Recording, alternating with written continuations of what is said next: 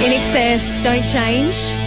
Also at 105.7 The River, the ferrets don't fall in love. Whose lead singer Billy Miller is actually performing live in town this Friday night at the SS&A Club. He joins me now. Hello, Billy. Hello, Pip.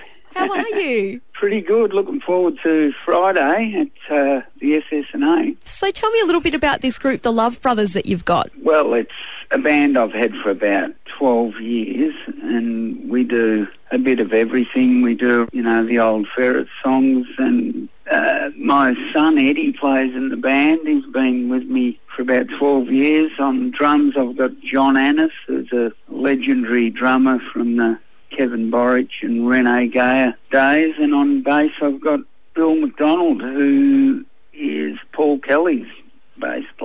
What a great lineup. It's sure to be a fun night, I'm sure. Just to sort of go back into the world of the uh, 70s, I noticed recently that Don't Fall in Love by the Ferrets was included on the Molly miniseries soundtrack. Did you know that that was going to happen? Did they approach you about that?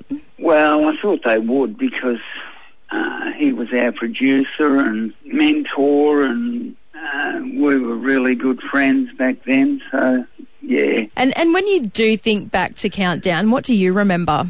Well, the thing I remember most is, you know, you'd get there at eight o'clock in the morning and rehearse all day, and then you'd do the show. And there were several stages in the Channel Two studio, and um, you'd mime your song or you'd mime the playing of it. You'd actually sing it live, but you'd do that, and that would take two minutes, and all the kids would be in front of the stage screaming, and then two seconds later they'd all turn around to the other stage where JPY was about to play. and so you sort of right up there one minute and totally let down the next.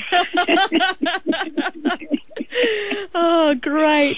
And uh, in your time, sort of travelling around, time spent on the border, what what does it make you think of coming to Albury Wodonga? We used to play a lot there. We played at Albury um, on the Blondie tour. The Ferrets played with Blondie on their tour, and we played at the theatre at Albury. I think. Oh wow! Mm, Yeah, so no, there's been a lot of Albury and Wodonga and and that stuff in in my former life. Sounds fantastic. And this Friday, coming to the SS&A Club, we're expecting a whole bunch of your your um, originals, but also some fun sort of stuff like you used to play at your residency. Is that right? Yeah, that's right.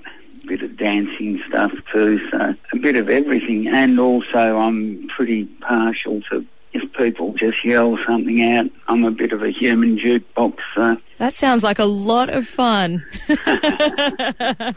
yeah. well, Billy, thank you so much for the chat today. Looking forward to seeing you this Friday night at the SS&A Club. Great. Thanks a lot, Pip.